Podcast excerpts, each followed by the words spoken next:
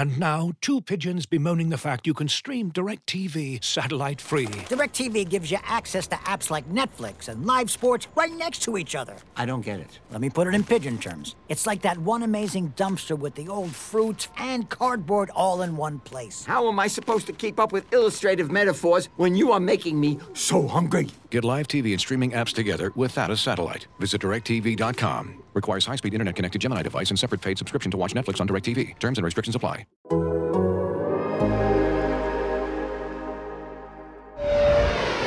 Ladies and gentlemen, welcome aboard the Athletics Can't Wait Jets podcast, your nonstop shop for all things Jets. Now here are your hosts, Tim McMaster and Connor Hughes. Listen safely. Can't wait! 2 yards away from the franchise's biggest win in years, and the Jets let it slip away. They fall victim to one last Tom Brady game-winning drive. There is a lot to talk about on this episode of Can't Wait, the episode presented by BetMGM, the exclusive betting partner of The Athletic. Sign up at BetMGM.com. Use the promo code TheAthleticPod. Tim McMaster here along with Connor Hughes and Marissa Morris. Thanks for checking us out. Give us a 5-star review on Apple if you're listening there. Hopefully you're tuning in live on YouTube as well.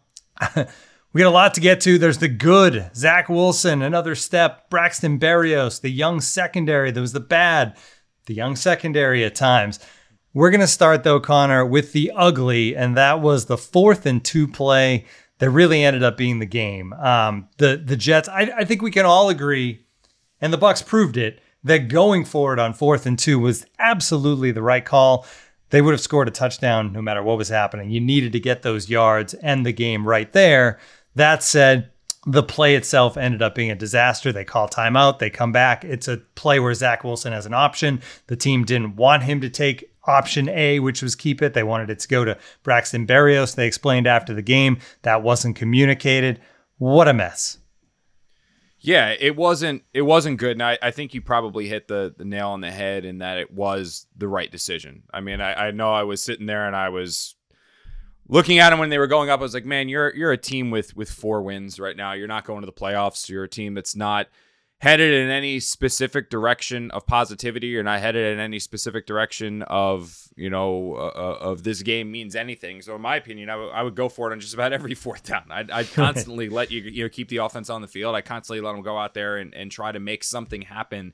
I loved the game that Ron Middleton called last week as the interim head coach, because it was how many 4th and 4s, 4th and 3s, 4th and 5s, 4th and 6, just leave them on the field, be aggressive, go for it. You know, every punt return, try to go block it. You know, every throw the surprise onside kick. Coach like Dan Campbell did and Ron Middleton did. So in that opportunity, you've got a defense that is so undermanned. You got a secondary that is so at such a distinct and dramatic talent discrepancy between the starters of the Jets and the starters of the Tampa Bay Buccaneers that you kind of knew that if Tom Brady got the ball back, he was going to go down the field in some way, shape, or form, and it was going to take a pretty big surprise in order for that defense to stop him. So how do you prevent that from happening? You make it so that Tom's never going to touch the ball again. And the way the Jets were running the ball against the top rushing defense in the NFL, the way that they were methodically moving down the field, the way that that drive was going, where they were in the process of eating up, the final 8 minutes of that game and coming away with a victory over a team that not only is the defending Super Bowl champion, but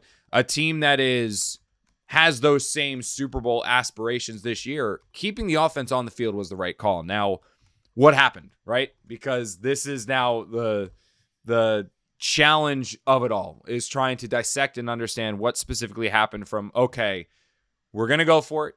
We take a timeout to make sure that we get the play right, to you just ran a quarterback sneak on 4th and 2.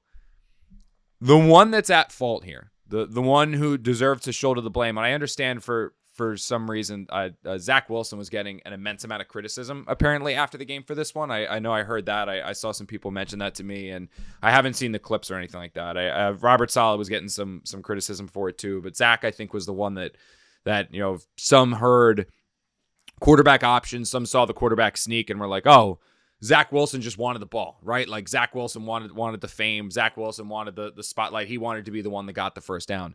No, that's not what happened. The Jets were in kind of a tweener distance, right? Because football is all about situational football. That was a big Bill Belichick thing. It was a big Bill Parcells thing. And so many other coaches, so many other good coaches around the NFL preach that over and over and over again when they're putting together their game plans, when they're preparing for the week. on a 4th and inches or 4th and 1 play, or a 4th and 1, 4th and inches situation, the Jets have certain play calls that they like to go to. Arguably, their favorite play call in a 4th and inches or 4th and 1 situation is that option play that they just ran, or that they called up on 4th and 2. They had just run it successfully against the Houston Texans a couple weeks ago for an 8-yard game with Elijah Moore and a first down, and they realized that in this situation they were going to dial it up. It's an option play because it has two options for the quarterback to run based off of what he sees. If he gets to the line on 4th and 1, 4th and inches, and he sees the defensive line come in and close in and crowd that A gap, the quarterback sees that, and he takes the snap and he hands it on the end around to the receiver, who comes around the edge, which is open. He picks up the first down, like Elijah Moore did for the first down. If he comes to the line in that 4th and inches, 4th and 1 situation, sees the defensive line spread apart and that A gap is open, while the receiver still comes in motion, the quarterback takes the ball and runs right between the A gap and picks up the first down, gets half a yard to a yard, gets that first down. The play effectively and successfully runs 99.9% of the time in 4th and a half yard to 4th and 1 situations. What Saleh said after the game was that the Jets decided on 4th and 2 that they would like to extend that 4th and a half yard, 4th and yard to the 4th and 2 situation.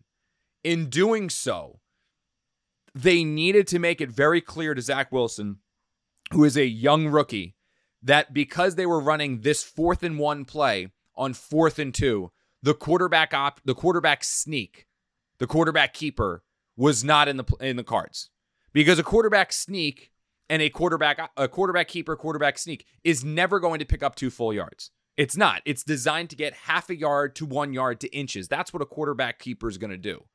So on 4th and 2, that was never going to work. A veteran quarterback, somebody who's played this game 10 years, 5 years, understands that and knows that when this play call comes into his head, it's going to be the end around. We're just giving it to Braxton Berrios. He's going to go around the side and get the first down. The Jets, though, having a rookie quarterback under center, never relayed that to Zach Wilson. So Zach Wilson gets the play call in his head. He then goes to the line, and as Robert Saleh said, he is going to run the play directly as it is designed. So Zach Wilson gets the play call in his head from Mike LaFleur. He goes under center. He reads the defense. When you look at the end zone view of that, the A gap's open. Okay? The A gap is open. So what that tells Zach Wilson based off his read and based off of this play is that I am running a quarterback keeper. I'm quarterback sneaking it. I'm taking the snap. I'm running up the A gap, and we're getting the first down. What the Jets should have done in his playbook, in his helmet, which is what Mike LaFleur said and Robert Saleh said, is that they should have said, and why they didn't say this after a timeout is stunning to me. But what they should have said was, all right, Zach, look, we're calling this play, whatever the long wordage and verbiage of the play is, it's going to Berrios no matter what. Whatever defensive front you see, whatever alignment you see, this is not a quarterback sneak. It is a handoff to Braxton Berrios. We're going to turn around. We're going to hand it to Berrios. He's going to come around the edge, right? That's what they're going to do. Because they didn't do that, Wilson goes to the line, runs the play as designed. If this was 4th and inches, if this was 4th and half yard, if this was 4th and 1 yard, it gets the first down.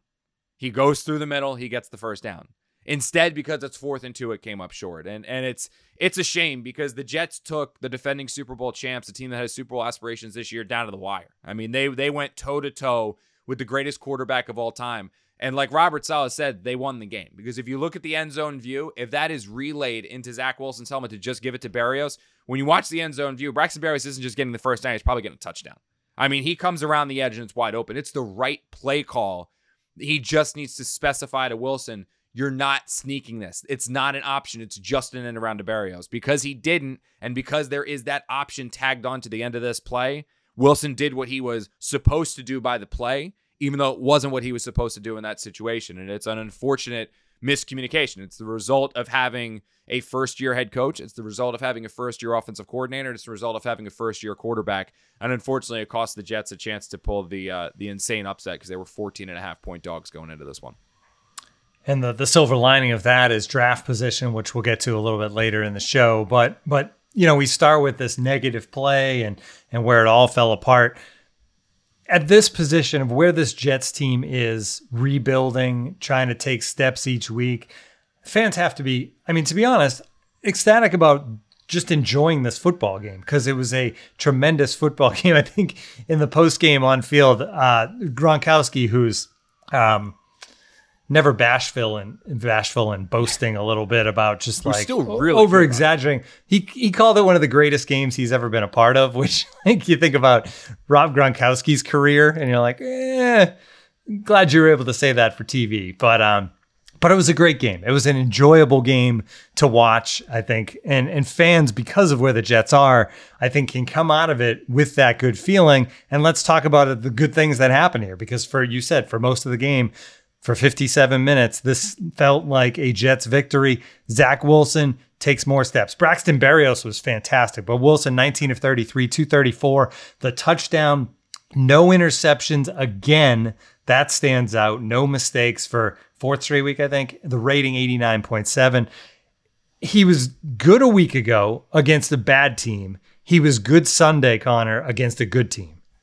Yeah, and it's the continued maturation from a young quarterback. You know, I a couple weeks ago, 2-3 weeks ago, I wrote about I wrote a column after the game. I think it was before the Jaguars game, and it was about how Zach Wilson kind of controlled the narrative for the Jets offseason. And the headline, I should have worked with my editor a little bit more on when I saw the headline go up. But again, like I don't pay attention to headlines because when I tweet out my stories, I write my own blurb before tweeting it out. So, you know, when I file stories, it literally says Connor Jets column or Connor this column or Connor column and just file it through. And you know, I worry about the body and my editor takes care of the headlines. But the premise of the story was basically centered around Sam Darnold's rookie year with the Jets, you know, in 2018, and how he started so horrifically his first few games. I mean, if you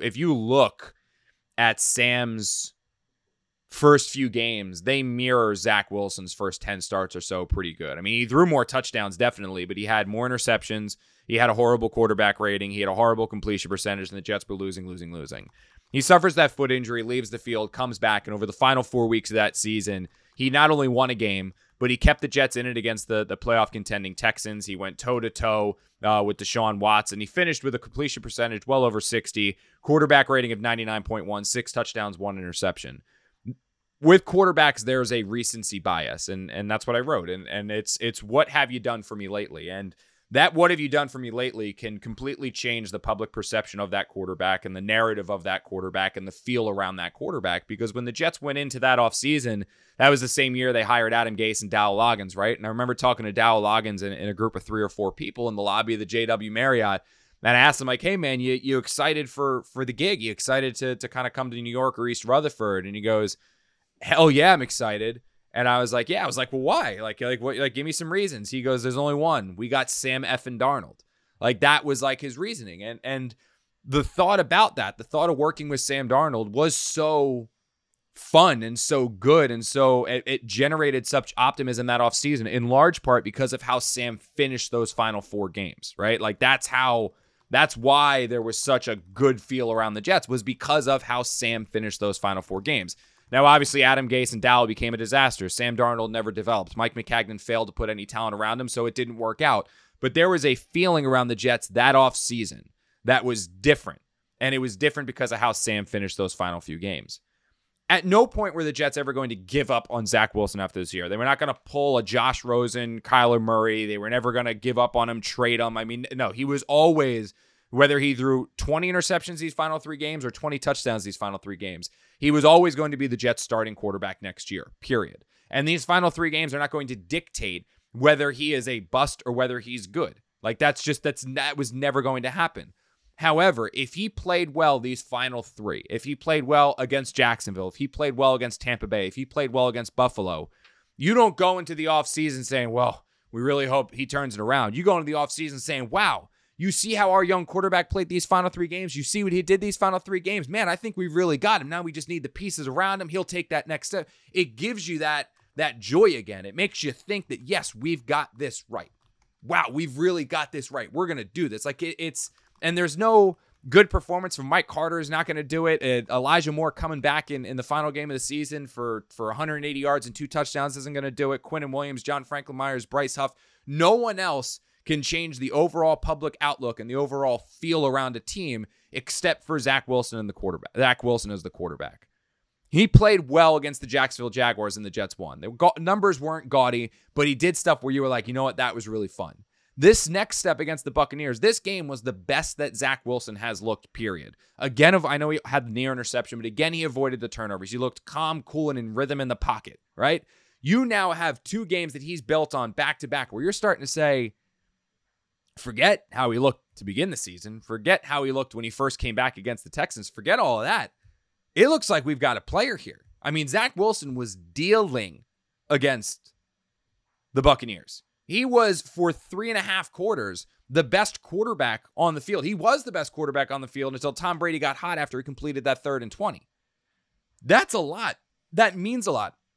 And if he now goes against the Buffalo Bills and he continues that, if he goes against the Bills and has another good game, the Jets management, the Jets coaching staff, the Jets players, prospective free agents, they're all going to have this recency bias around Zach Wilson of, you know what? The Jets might have something here. The Jets might have a player here. I mean, it's not only just about beating the Jaguars. He now went up against a contending team in the Bucs and played well, and a contending team in the Bills and played well. Let's do this. Like, we've got somebody now. We've got a player now. We can do this now. And you're starting to see it all come to fruition. You're starting to see it all come together. And I think this game against the Buccaneers was a really, really big one because this wasn't a cruddy Jaguar defense. This wasn't a cruddy Texans defense. This wasn't where you had to look to one drive or one throw or one play to say like, wow, yeah, there's development, or look for the baby steps. I thought they were legitimate actual steps forward.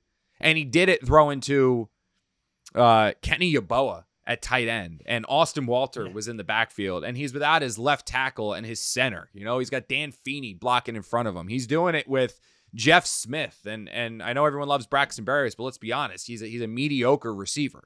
So he's doing it with his backup slot receiver and Jeff Smith and Keelan Cole and DJ Montgomery because, you know, Denzel Mims has been banished again. You know what I mean? So it was really cool to see him elevate the play of those around him, right? Because that's been a coin term that we've been talking about all year. He's elevating the play of those around him. And aside from elevating the play of those around him, he's looking calm, cool, and collected in the pocket. And he's playing now. He's playing right now a little bit against the Jaguars, definitely against the Tampa Bay Buccaneers, like we saw him play in OTAs, like we saw him play in minicamp. And in OTAs and minicamp was when we were on this show, writing stories, all this stuff, saying over and over and over again, you know what? He doesn't look like a rookie. He looks ready. And it took a little bit earlier in the season. I think he was trying to do too much, but these final few games, we're back to that point where we were in OTAs and minicamp. A positive. That's not like, oh, he's regressed. No, this is a positive. And then we can look at him and say, you know what? This is a kid who's now starting to deal. This is a kid who's now starting to make plays. This is a kid who, more importantly, is elevating the play of those around him. He doesn't have a ton of help. Imagine if Zach Wilson can do this right now against the Tampa Bay Buccaneers, throwing to Jeff Smith. What's going to happen when the Jets go add a player they believe is going to be a true X number one next year with Elijah Moore and Corey Davis, and they add a tight end and they continue to improve the offensive line? The feeling around Zach Wilson is changing dramatically over these last couple games, and that's a great thing for the Jets because it's just going to change the perception and the narrative and the overall level of optimism about this team heading into a very, very, very important offseason.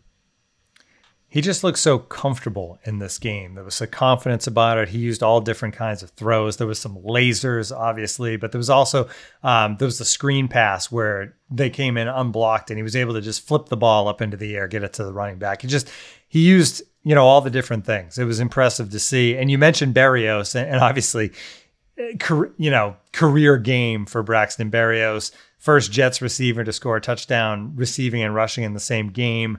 But you said it. At the end of the day, Braxton Berrios is a limited receiver. There's a reason he is where he is on the depth chart.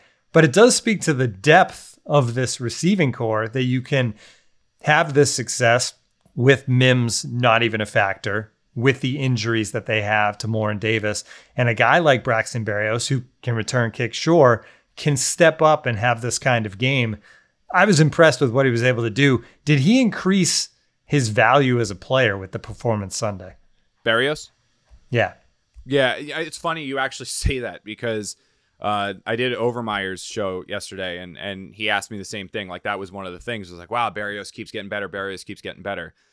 I kind of said this to him, and I don't want to say this because I think Braxton Berrios is a very good utility role player. You know what I mean? Like he's a great utility player, but the one thing you never want to get caught up in, and fans do this a lot, and I've been a victim of this in other sports, is that you don't want to overvalue or embellish the ability of an okay, solid player on a very bad football team. You know what I mean? Like if the Jets had Corey Davis and Elijah Moore and Jamison Crowder or a true number X, like let's hypothetically, this is a total hypothetical, but say the Jets had a player like Devontae Adams, right? Or the Jets had a player like Mike Evans as their X number one receiver. And then they had Corey Davis as their number two and Elijah Moore as their slot. Those three players have so much more talent than Braxton Berrios does, right? And those three players are going to be able to do things on the field that Braxton Berrios just cannot do. Berrios is scoring touchdowns. Berrios is making plays. Berrios is doing things right now because there are no other options. So you basically have an okay player on a bad team putting up good numbers because what are your other options? You know, I compare it to when you see a really bad basketball team and you have a not great player who's averaging like 25, 26 points per game. You put that player on any contending team and suddenly those numbers drop dramatically, right? It's like Morris when he was with the Knicks and then they traded him to the Clippers or whatever it was. And you saw he now goes from, oh, he's the Knicks' best player, but the Knicks suck, to now he's a role player in the Clippers. And he's still a decent player. He still serves a purpose, but he's not great. I said this a couple shows ago, maybe it was last show, where for me, I look at Braxton Berrios as very similar to Andre Roberts, who was with the Jets a couple years ago. Andre Roberts, who, by the way, scored a touchdown on a kick return for the LA Chargers last week. He was a guy who was a great kick returner, a great punt returner, and when he had to play receiver and he filled in at receiver because guys went down, he served a role. I don't think Braxton Berrios is as good of a kicker punt returner as Andre Roberts was. I think Berrios is a little bit better of a receiver, but that's kind of the role. You're not going to pay this guy $8 million, $9 million, $10 million. I don't think anyone in their right mind is going to pay him $8 million, $9 million, $10 million. But you do have a player now who is a Pro Bowl level returner, who, if he needs to play, can come in and be a very good, reliable slot receiver. He runs good routes, he's got really good hands, and he's kind of a little bit of a utility player in that you can give it to him on the end around and stuff like that. But if next year we're talking about Braxton Berrios as this team's starting slot receiver, if we're talking about Braxton Berrios as a guy who's getting 10, 15, 20 targets a game, or we're talking about Braxton Berrios as being the guy who on 4th and 2 is getting the end and round, the last time the Jets ran that play on 4th down, Elijah Moore got the ball. You want the ball in Elijah Moore's hands 99.999% of the time more than you want the ball in Braxton Berrios' hands. And next year, when the Jets have another level of talent infusion, both with the draft and with free agency, that's just going to be the case even more and more and more. That you're not going to necessarily want to feature Braxton Berrios, although fans love him and he's a good player and he's a great guy.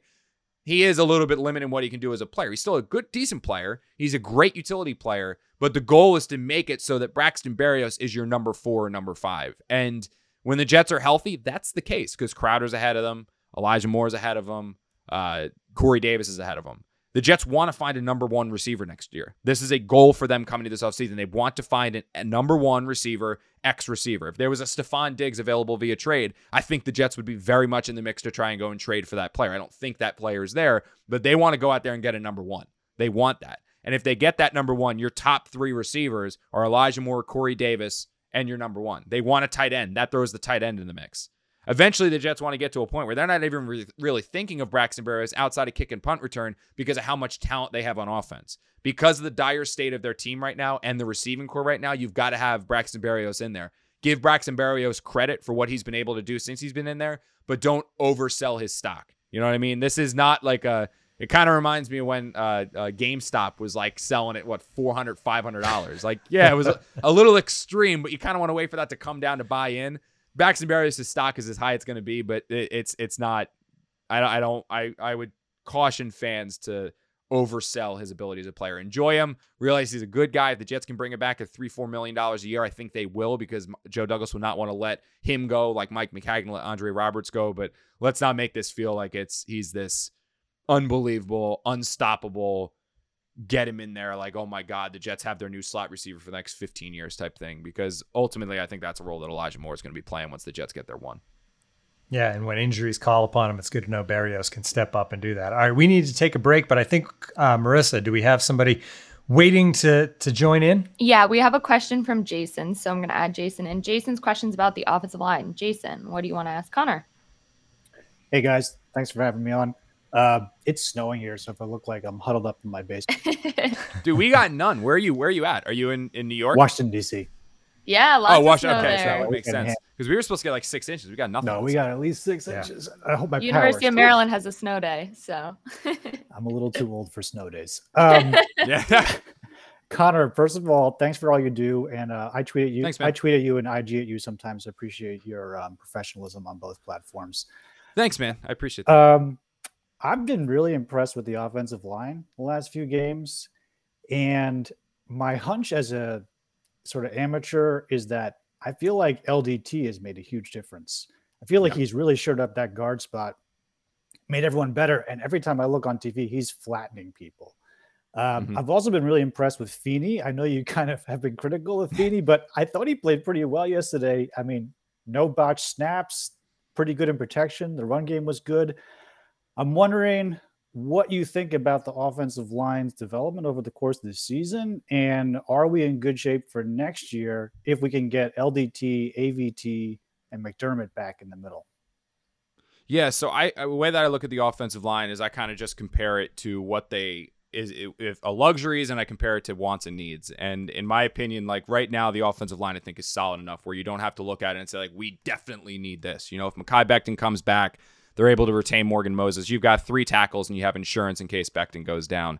At the offensive guard spot, I agree with you. I've been actually really surprised at what LDT's been able to do. I think he's playing some of the best football of his career, even better than what he looked in the Chiefs before he opted out and was starting for that Super Bowl team. But I think ultimately the Jets are going to go into this offseason looking for an improvement at that guard position, potentially looking for an improvement at the center position. But what their play the last couple of weeks has shown us is that they do have... They have some things working for them right now. I mean, this is the best I think the Jets offensive line has looked since I've been on the beat. They can improve certain areas, but it's not like you're looking at this offensive line now and saying, oh my God, they need X, or oh my God, they need Y, like was the case last year and 2 years ago and 3 years ago. Joe Douglas deserves some credit for the way that he's been able to piece this together, because both with chemistry and talent, they're making some plays, and the offensive line is hardly the level of concern that it has been the last couple of years. And that's a major step in the right direction for the Jets. All right, good stuff. Thanks so much, Jason. Thanks for everybody that joins in. This is obviously something new we're doing where I give you the opportunity to jump in, be part of the show. We'll continue to do it as we go along, but let's take a quick break. We'll be back to talk about the defense, Antonio Brown, and more. Looking for an assist with your credit card, but can't get a hold of anyone? Luckily, with 24/7 U.S.-based live customer service from Discover, everyone has the option to talk to a real person anytime, day or night. Yep, you heard that right. You can talk to a real human in customer service at any time. Sounds like a real game changer if you ask us. Make the right call and get the service you deserve with Discover. Limitations apply. See terms at discover.com/creditcard. And now, two pigeons bemoaning the fact you can stream DirecTV satellite-free. DirecTV gives you access to apps like Netflix and live sports right next to each other. I don't get it. Let me put it in pigeon terms. It's like that one amazing dumpster with the old fruits and cardboard all in one place. How am I supposed to keep up with illustrative metaphors when you are making me so hungry? Get live TV and streaming apps together without a satellite. Visit DirecTV.com. Requires high-speed internet-connected Gemini device and separate paid subscription to watch Netflix on DirecTV. Terms and restrictions apply. All right, let's switch things over to the other side of the ball in the defense. And the secondary, this young secondary, the broadcast talked about how young they were throughout the game. Tom Brady threw for over 400 yards. So I'm not going to come out here, Connor, and say that, these guys are on their way to being shut down secondary that's going to stop passing attacks. Tampa Bay was able to throw the ball a lot. That said, these corners flashed at times, and they showed something. Hall being matched up with Evans quite a bit and holding his own a lot. Echols had the good interception. Carter coming out of the secondary to get in on the quarterback and stop the run was kind of cool too when he was in the game. It was a performance where they're so young, and at the end of the day, when you look at the stat lines, they got torched by Brady overall with the 400 yards. But there's things you can hang your hat on, I think, with the secondary and with these young players. you know, what was your takeaway as far as those guys matching up with a very good receiving core and a half of Antonio Brown? Yeah, like, I mean, let's be honest, man. Like, you've got the until he stripped down and got naked, you had Antonio Brown. We're talking about that, right? I think I remember. Yeah, we'll get to that. Yeah, that was so freaking wild. You had Antonio Brown, who still, I mean, is a true legitimate number one receiver. I know the Bucs were without Chris Godwin, but Mike Evans, and even if he had just one fully healthy leg, is still a dynamic player. You had Rob Gronkowski, who is back and looks just like old Gronk after kind of like that acclimation year last year. And you still got decent running backs in the backfield, and obviously the greatest quarterback to ever play and one of the better offensive lines. And the Jets are trying to slow that down with, you know, guys like Nathan Shepard and Ward and Ronnie Blair playing meaningful reps up front, and a secondary comprised of Bryce Hall and Brandon Echols and Mike Carter, and a safety rotation of Pinnock and Ashton Davis and Elijah Riley. I mean, we've kind of lamented this point over and over and over again, but Elijah Riley was on the Eagles practice squad 2 months ago. You know, he wasn't even a player that was on a 53-man roster, and he's now starting for the Jets. There is an immense talent discrepancy anytime, basically for the Jets, anytime they take the field against an opponent, and it's highlighted even more so when your opponent is the defending champion and a team that, again, and I've repeated this several times, but has Super Bowl aspirations this year. You know, you see that talent discrepancy. So for what the Jets were able to do this year, I mean, they were in a position to win the game. It was a miscommunication between LaFleur to Zach Wilson with Robert Saleh involved that cost the Jets a chance to win. The 3rd and 20 was an example of a very young defensive back and a young secondary not completely having the field awareness to realize, yes, we're playing back, we're playing sticks, but playing sticks doesn't mean you're beyond the first down. Sticks means you're at the first down marker, not letting them get it. It's just young learning curve of a very young secondary. But I know, like, I've talked about this with a couple people after the game, and it was, oh, can you rip the secondary? How do they let up the 3rd and 20? How do they let up that touchdown? I mean, the Jets were basically in a deep zone in the play where Brady hit the game-winning touchdown pass. I mean, no way, shape, or form should a long completion down the sideline for a touchdown be completed against that defense. I mean, that was just a massive, massive blunder by Elijah Riley. But again, you're talking about a blunder by a player who is a practice squad safety for another team 2 months ago. So how can you, like, I just find it so hard to rip this secondary when, in my opinion, and this defense as a whole, they deserve praise. Like, Brady's numbers are embellished more than what they really were. He was kept in check for the vast majority of that game.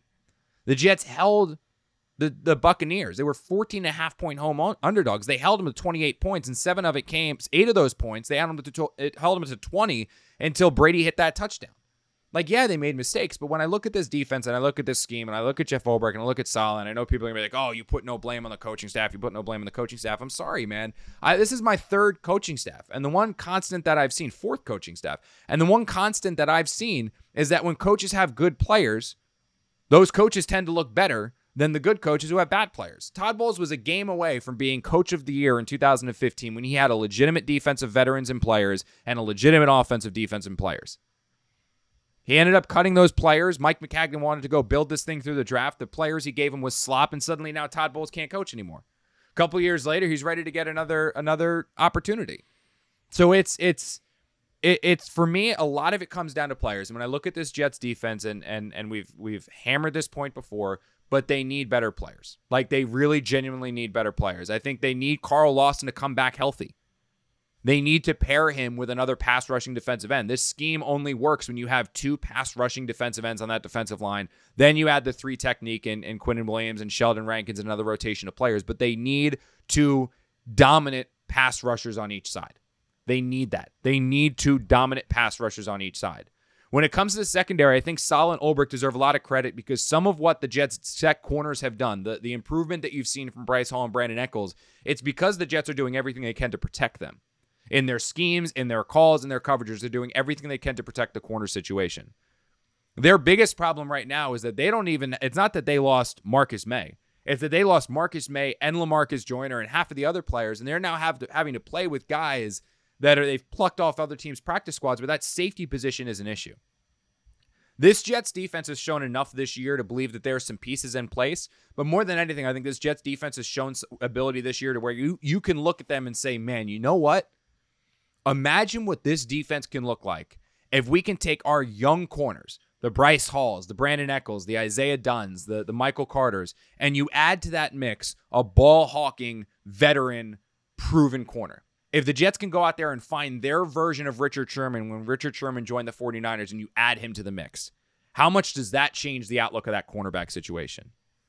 How much different will this defense look if the Jets go out there in free agency in the draft and they sign and acquire two rangy, speedy safeties back there? Because safeties are how you can help you want to help your corners, you add two proven safeties back there. You add corners with range and speed to go take to cover area and cover ground.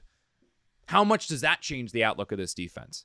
When it's not Elijah Riley covering ground, but say you've got, who is it? It's the corner from, is it Bates? Bates is the corner from Cincinnati who's going to be a free agent. Or Tyrann Mathieu, or Marcus Williams, or Jabril Peppers. That's the guy who's covering ground and getting deep. Not Elijah Riley, but he's the one who's fading back deep, and he's not just going to get there to bat away that pass. A better safety has a chance to pick that one off from Brady. That's how you have to look at this defense. I mean, I think you have to hat tip them to what they were able to do, the fact they were able to keep this one close. I think you have to add this and give them credit for how they were able to contain Brady for the way they did. But you have to take in, I know everyone wants to very rarely do people, except for when you have the rare exceptions like Greg Van Roten, very rarely do people want to put blame on the players because, you know, fans fall in love with players and they want to believe these players are great and these players are exceptional. The fact is that the Jets are playing or trotting out there a fourth week of the preseason roster as their starting defense at the vast majority of positions. That's not going to be the case next year. Not when they go out there and they're aggressive in free agency. Not when they have basically two drafts in one, because they have two picks in the first, second, and I think third round, or maybe two in the fourth, one in the third. They basically have two drafts the first four rounds of this draft, which is absolutely absurd. So they have a chance to truly infuse this roster with talent, and you want to look for little pieces and signs throughout the games that the Jets are headed in the right direction. I think they provided that and more against the Buccaneers. So that secondary didn't have to deal with Antonio Brown late in the game because of just a weird situation. Ian Rappaport actually weighing in this morning said that from what he's been told, Brown felt he was injured, didn't want to go into the game. The team said, you're not injured. You need to get in the game. He said he wouldn't. They basically said, then you're done. So, I mean, that's basically the gist of what he was saying. It looked like he quit on the team as far as the broadcast and what you saw.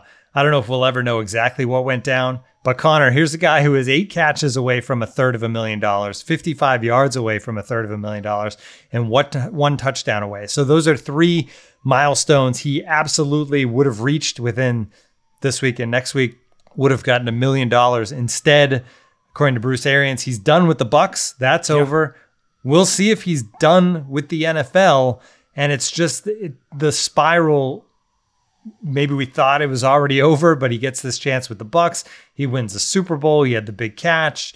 You hope for a guy that he's kind of turning things around, but then it's the same old stuff that we continue to come up again and again with Antonio Brown. And for me, watching from the outside, I'm just a little worried about the guy, to be honest, when all these things continue to happen. And you wonder how this story ends up ending. Yeah. Look, I think he's done. I think Antonio's fully done in the NFL. I mean, I don't think anyone, I mean, he had very limited options anyway. And if you're a general manager of a team, I mean, now the lore of it and the seduction of it is that he is still an unbelievable player. I mean, this was, I got to bring up his numbers because, I mean, I'm not even talking about the stretch run that he had when he was, you know, tearing up the NFL with the Steelers and stuff like that. When you look at just this year, the guy played in 7 games with 3 starts. He had 545 yards and 4 touchdowns. He was averaging before he went into this game against the Jets, averaging like 85 yards a game at 33 years old. I mean, he is still, you saw the route that he ran on Bryce Hall. I mean, he basically brought Bryce Hall to his knees with a route for a first down. And Bryce Hall's a decent player. I mean, no, he's not Jalen Ramsey, but when you add him to the mix and what you can add to it, I mean, you put him next to another number one or you add, I mean, he is still such a dynamic, great player. And it's a shame, but the way that I look at it and the way where you just got to say it's done is that he knew he was on thin ice. I mean, when the Buccaneers signed him last year, he was told basically one strike and you're out. He knew that no one else wanted him. He knew it took a plea from the greatest quarterback of all time to even get him a job. And he was on his best behavior that first season. Second season starts and all of the drama starts coming back. I mean, I thought it was actually incredibly weak by Bruce Arians to stand up there and boast out his chest and say, oh, no, yeah, one strike and he's out. One strike and he's out. The guy has a fake vaccination card. And this is not, we're not getting into a COVID debate. We're not getting into a politics debate. But he had a fake vaccination card when he knows he's on thin ice. That's a strike. That's a strike. He gets suspended because of it. That's a strike. He should have been cut right there. I'm not talking about he should have been cut because he had a fact. If you're going by your words, he should be cut. However, he's not cut because Bruce Arians looks at his receiving depth chart and sees, oh, we're without Mike Evans. Oh, we're without Chris Godwin. You know what? That wasn't that bad. Let's keep him. I mean, I thought that was very, very lame on Bruce Arians. I thought he should have been gone then. But now you continue to give him another shot after that. And you're talking about a team that just gave him a Super Bowl ring last year. You're talking about a team that just gave him $3 million this offseason. You're talking about a team that is in contention for another Super Bowl this year. You're talking about a team that has the greatest quarterback of all time under and behind center. You're talking about a team that has a quarterback that coach that is clearly willing to go for you and a player's coach in general. And you still act out like this. I have never seen anything in my, I mean, I'm not that old. I'm 29, but like I've never seen anyone react like that in a game. The guy just took off his uniform, his shirt, threw it to the stands, and then ran off the field and was in the end zone celebrating like they just won the Super Bowl before giving a peace sign and leaving. I mean, when Tom Brady was driving down the field trying to tie this game, Antonio Brown was waiting outside MetLife Stadium for an Uber. Like, that's just next level crazy. And you're right, Tim. Like, you worry about his mental health. You worry about where this is going to go because you kind of feel like there's a catastrophic ending to this story that's not going to be good. I mean, there's something wrong with Antonio Brown. That's the problem. There is something mentally wrong with him. I don't know what it is. I'm not a doctor. Didn't even stay at a Holiday Inn last night. But, like, there is something legitimately wrong with this guy. And he needs help. But you don't get help unless you want it. And clearly he doesn't want it. Clearly he doesn't see there's a problem. I mean, you saw by his tweet last night about thanks for the opportunity. Like, clearly he just doesn't have a grasp of reality. And our Mark I don't know how to pronounce his last name. Mark Caboli. Our Steelers writer, just Google his name, Antonio Brown, AB, The Athletic. And he wrote an incredible story about Antonio Brown. It was one of the better that I've read, a great first-person column about his interaction with Antonio Brown because he covered him throughout his entire career. So he covered him when he was a nobody rookie all the way up to when he became the greatest receiver in the game and probably the greatest receiver I've ever seen play throughout my tenure. He covered him that entire era. And he wrote really, really, it was a great story about how he went from Antonio Brown, who was such a lovable, nice guy, to this persona of AB and where it all went wrong. And he had this great anecdote in there about how he was Antonio Brown back when we were allowed in locker rooms. He used to have a corner locker before he became big. And he was one of those great talkers in the locker room where you didn't have your microphone out. You would just go over and just shoot the shit with him. And you would talk about life with him. Like, I had a ton of players that I used to do that with in the locker room. And Mark's was Antonio Brown. And he had this great story about how, you know, Antonio was trying to explain to him a certain route concept. It just wasn't clicking for Mark. So he literally put Mark in the middle of the locker room, told him to play receiver, and Antonio played defensive back and showed him how it was supposed to work. Like, that's like a really cool guy that's willing to do that. He said within the span of like 2-3 years, it just completely changed to when at one point he saw Antonio Brown at the Super Bowl, went up to get an interview. Antonio Brown gave him a hug and then just immediately stormed off. He saw him after a radio hit. He went to go talk to him. He completely ignored him. Like, he just transcended into this persona that was just a dick. And you've just seen it get worse and worse and worse and worse and worse to now you have this perfect situation, a situation that so many players would kill to be in, catching passes from the greatest of all time, playing for a player's first coach, coming off a Super Bowl championship where you're chasing another. And you do this and you just give it all away. You give away what's to come. You give away a potential extension after the year. You throw away a potential $1 million and you go off into the sunset. And in my opinion, I bet you he fully believes he's going to be on a team on Monday. He's going to be on a team on Wednesday. Once waiver claims go through, someone's going to add him because he's Antonio Brown. He's got another thing coming. There were like two teams interested in him this offseason. It was like the Bucs and the Seahawks. You think the Seahawks want a piece of that? You think the Rams want a piece of that? If that situation, that perfect situation in Tampa Bay couldn't keep him in line, nothing will keep him in line. And eventually it trumps talent just isn't worth it anymore. And at 33 years old and the headache that comes with him, and when you can't trust him in a one-score game like that. It was a one-score game when he left, or a two-score game when he left, and he just stormed off the field and quit, and they needed him. They had to go to that guy Grayson, who I've never heard of before. He wasn't even on the flip card. They had to turn to him to catch the game-winning touchdown. Like, it's just, eventually just, it's a shame, because when you look at that stretch run that he had with the Steelers, he was the greatest receiver I've ever seen. I didn't get a chance to see Rice in his heyday.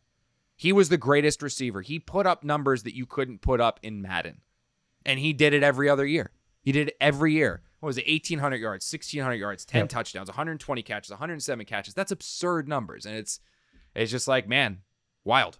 And that whole scene, I'll never forget that scene running off. I know that's it. We were talking last week about like, oh, you know, what do you want to watch this year, right? You've got like, oh, we're going to see Tom Brady play. Like, I'll be able to tell my grandkids I saw Tom Brady's final game in MetLife and stuff like that. Forget Tom Brady's final game in MetLife. They're going to be asking me, do you remember when Antonio Brown quit in the middle of a game? Be like, hell yeah, I do. Dude stripped naked and ran off. Like, it was wild. Threw his clothing into the stands. Yeah. Yeah. Just insane, man. Insane. Yeah. It's sad to watch. You hate to see that sort of thing happen to people because of everything you just said. All right. One last thing to touch on. I think we're going to try to get another question in as well, but moral victories. Robert Saleh said there are no moral victories. Connor, it's the NFL. These guys get paid to win football games. But you made the point a little bit in your column today that fans should be able to take something, some sort of moral victory out of this game against the Bucs. Yeah, man. I mean, I get what Saleh's saying. Like, I do. I get it. Like, he's like, no, you win or you lose. He was as emotional as I've seen Saleh after a game. I mean, he was seething. Like, he was pissed. And I think he was pissed because he doesn't care about draft position. He wants to win. And he saw his team go all the way down to the wire with one of the best teams in the NFL, despite how undermanned they are, despite how undertalented they are. And they should have won that game. Like, they should have won that game. And they were right there on the precipice of doing so. And a communication error between Mike LaFleur and Robert Saleh is the reason why they didn't. And you know, if the Jets had called the right play and just handed it off up, say they handed it off up the middle, right, and they get stuffed. Well, it feels different. Say they look at that end zone camera, the all-22 screenshot, and they see that if they had handed it to Braxton Berrios, he's going to get stuffed by Devin White on the outside, or he's going to get stuffed by some Antonio Winfield on the outside, and it's just not going to work. You can live with that. But when they look, and why Saleh said it makes them quote-unquote sick, is they look down and they see that if Berrios has this ball, he's going to score a touchdown.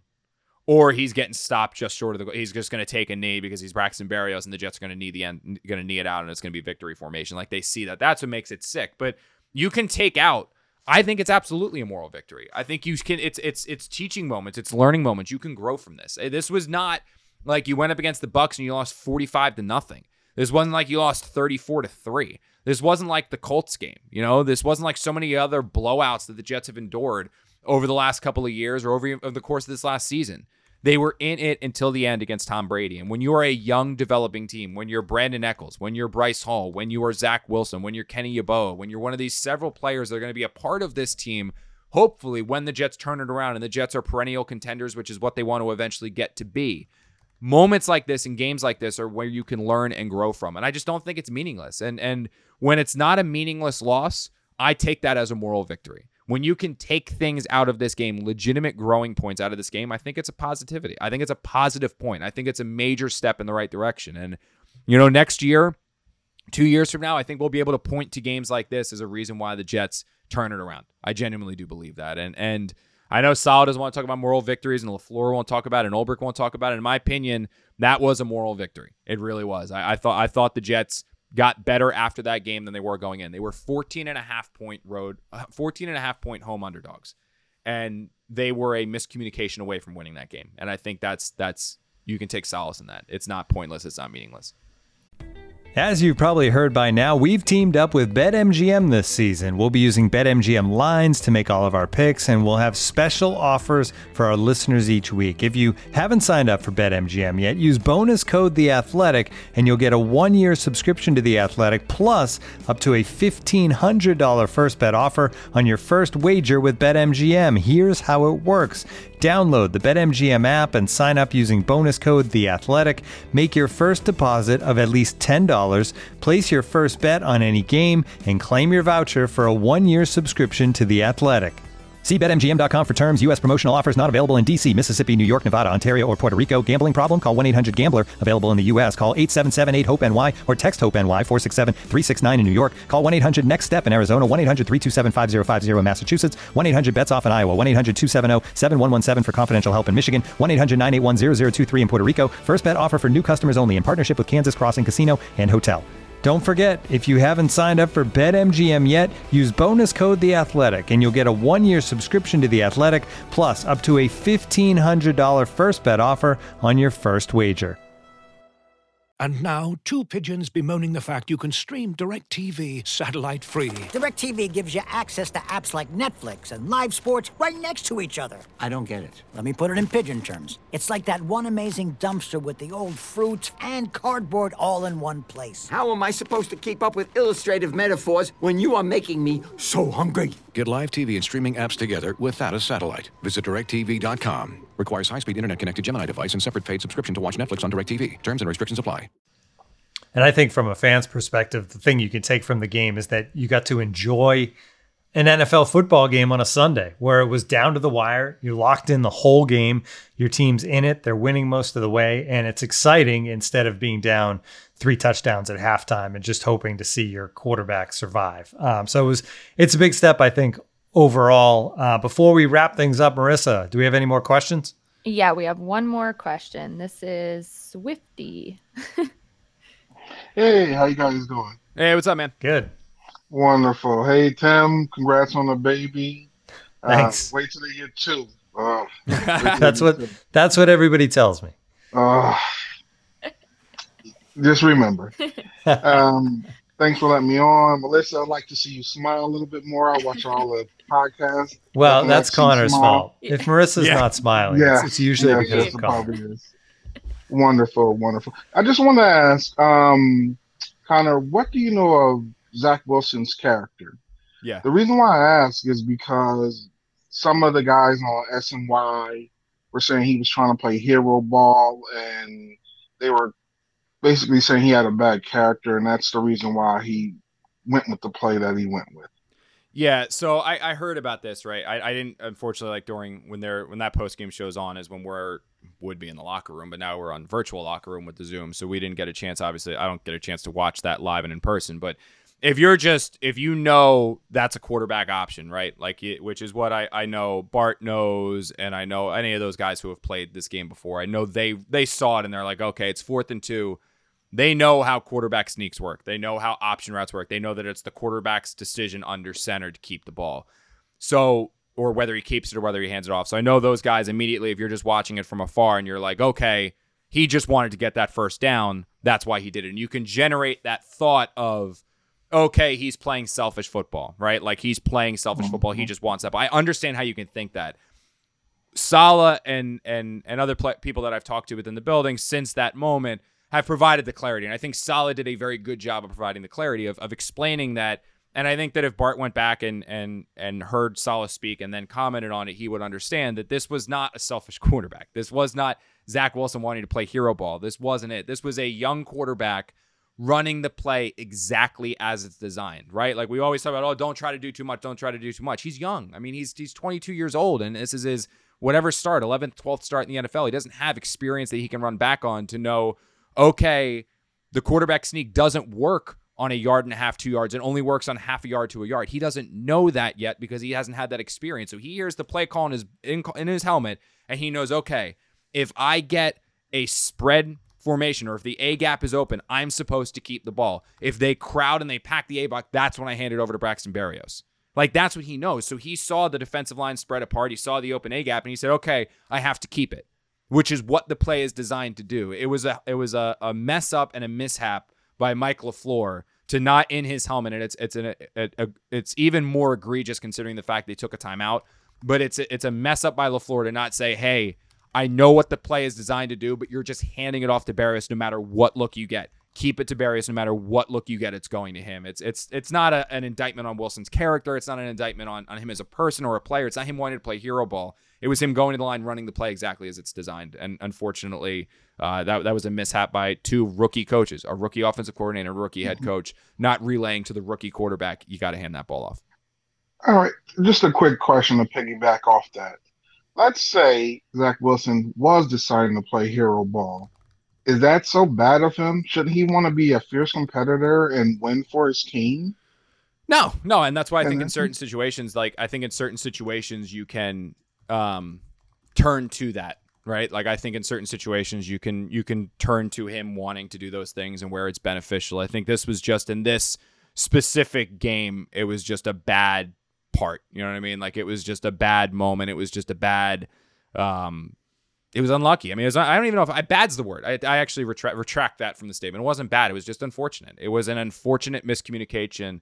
And because of that unfortunate miscommunication, we're sitting here having to have the conversation of, oh, wait, did Zach want to do it? I mean, it's wrong. Yeah, he wants the ball in his hands, but obviously in football, it's not like basketball. It's not like you're holding the ball for the final shot. You know, this isn't it. There's so many others that dictate how the outcome comes or how the outcome comes out. So I think it's just a more of a, no. I mean, the short story is, no, it's not bad to play hero ball sometimes. But in that situation, it's not him playing hero ball. It's just him, unfortunately, doing exactly what the play is designed to do, and that costing him in the long run. Hero ball is not a quarterback sneak up the middle either. Hero ball is like taking it on an end around or something. You know, like that's not the glory, like sticking your head in the offensive line. All right, great stuff. Thanks for the questions from the viewers. Thanks for tuning in. As always, we're going to be back later in the week. Get you ready for week 18. Hard to believe that we are already reached the end of the regular season in the NFL and the end of the Jets season when, for a lot of ways, the real season begins for the Jets after next week in the offseason, the draft, the prep, the free agency, all of that. You can keep it locked here to Can't Wait. If you want to save 33% off a subscription to The Athletic, go to theathletic.com/can't wait for that. We'll talk to you again later this week. Thanks, everyone.